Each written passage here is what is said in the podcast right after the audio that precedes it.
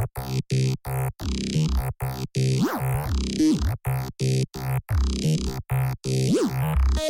you.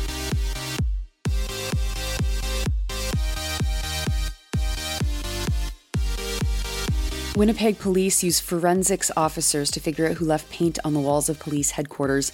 Trial of Ottawa area teacher for sex crimes illuminates how sexual abuse is enabled by a circle of friendly colleagues. The Calgary Stampede takes 100% liability for sexual assaults that happened to its performers over two decades.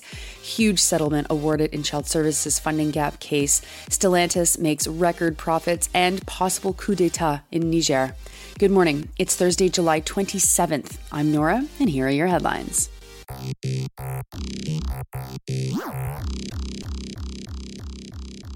First, we start in Winnipeg, where the police there never seem to run out of ideas of how to be even worse than they were the day before. Recall that people have been struggling to force governments to search the Brady Road landfill. One person, Trade Lennox Delarond, was arrested for scaring a security guard at the site. The Winnipeg police press release says that, quote, rocks were thrown at the truck causing damage, unquote. That's the truck of a security guard, as if uh, truck uh, lives matter, which to police we know that they do. Anyway, on Tuesday, Delarond had been in police custody since his arrest earlier that day. Several people came to police headquarters to chant and yell their support for Delarond. This is a normal thing that people do when their friend and comrade has been detained. As part of the protest, some people placed red handprints on the building. Red handprints are a symbol for murdered and missing Indigenous women.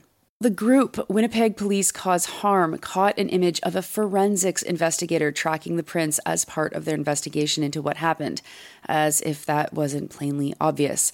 But as many people pointed out online, the Winnipeg police seem to care more about red paint on the walls of the cop shop than they do about murdered and missing Indigenous women and girls in Winnipeg. Next to the trial of Rick Despatie, a high school teacher at St. Matthew High School in Orleans, Ontario, near Ottawa. Despatie is on trial for 14 sex crimes involving four former students, reports Gary Dimmock for the Ottawa Citizen. Dimmock's report paints a picture of how easy senior administrators brushed off the allegations against Despatie when he first warned them that something might be coming in the press. This kind of quiet network has, for generations, protected sexual abusers, and it's interesting to see the network see the light of day in these court proceedings. So here's the story Despatie told longtime friends and colleagues that they would be hearing about news of his sexual assaults hit the media soon. One former vice principal, who still works on contract, John Purificati, responded to say that he knew that the allegations made against Despatie were false. When pressed by the assistant crown attorney in court this week, Purificati said that he didn't recall writing that email, though lawyer Stephen Albers reminded Purificati that he had read the email to detectives who had interviewed him for the charges.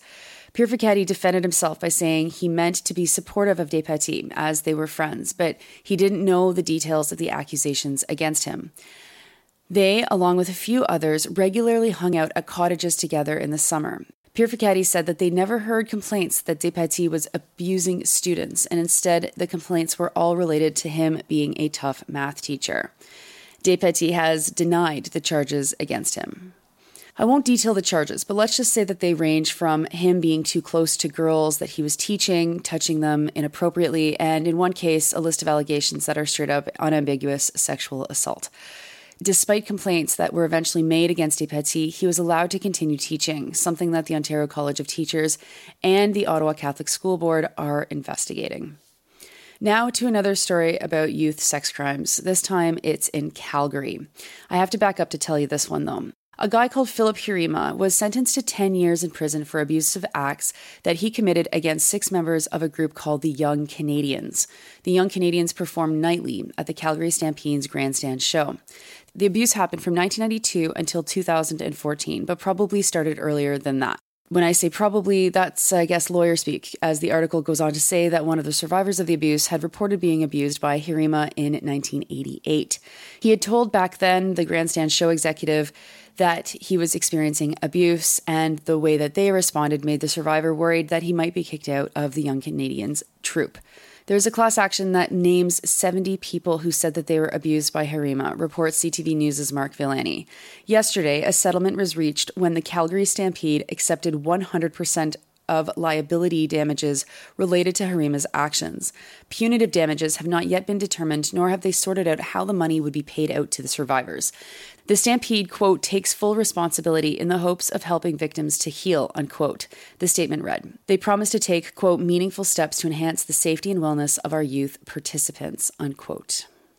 Now to some good news, or better news anyway. The Canadian Human Rights Tribunal has approved a $23.4 billion settlement for First Nations children, youth, and families who've been harmed by the federal government's systemic underfunding of Indigenous child welfare services.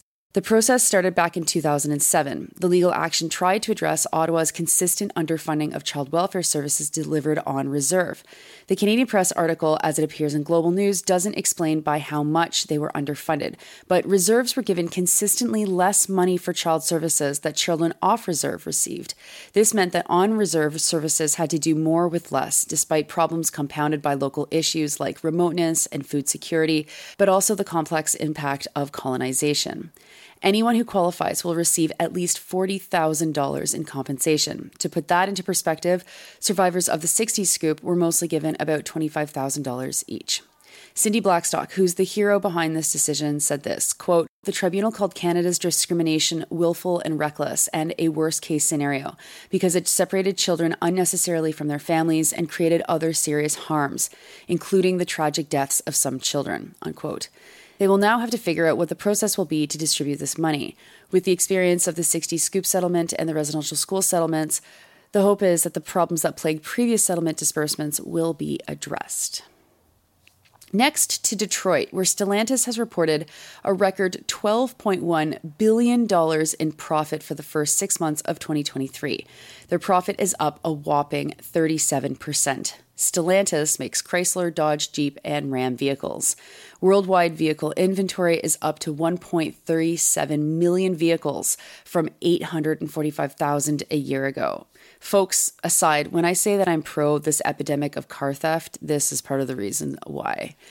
On Twitter, Congresswoman Rashida Tlaib reminded people that Stellantis was fined just $137,000 for illegally dumping pollution into black neighborhoods. They pay $5,000 more for each additional fine, amounts that she says are absolutely worthless considering their massive profits. But let's not forget that Canada, in our incredible generosity, has promised Stellantis $15 billion, or more than $7 million per promised job, to build an EV battery plant in Canada.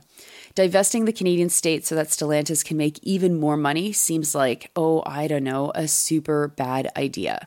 But here we are. And finally, to Niger, where soldiers have said that they've removed President Mohamed Bazoum. He has been detained by members of the Presidential Guard at his official residence in Niamey. In a televised broadcast, Colonel Major Amadou Abdramane said that, quote, we have decided to put an end to the regime that you have known, unquote.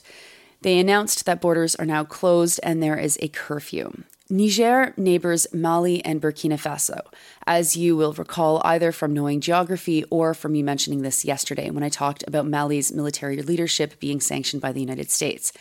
Niger has been one of the last Western allies in the region. The African Union condemned the coup, saying that they were acting in treason of their Republican responsibilities. Agence France Presse reports that the streets of Niamey, while there are military people around, had no evidence of violence and traffic in the capital was normal. President Bazoum has been in power since April 2021. Contrary to Mali, Niger remains an important partner with France. France and the EU have strongly condemned the coup. Those are your headlines for Thursday, July 27th. I'm Nora. You are listening to this podcast at sandynora.com on the Real News Network podcast feed and syndicated on campus stations across Canada. I hope you have a great Thursday, and I will talk to you tomorrow.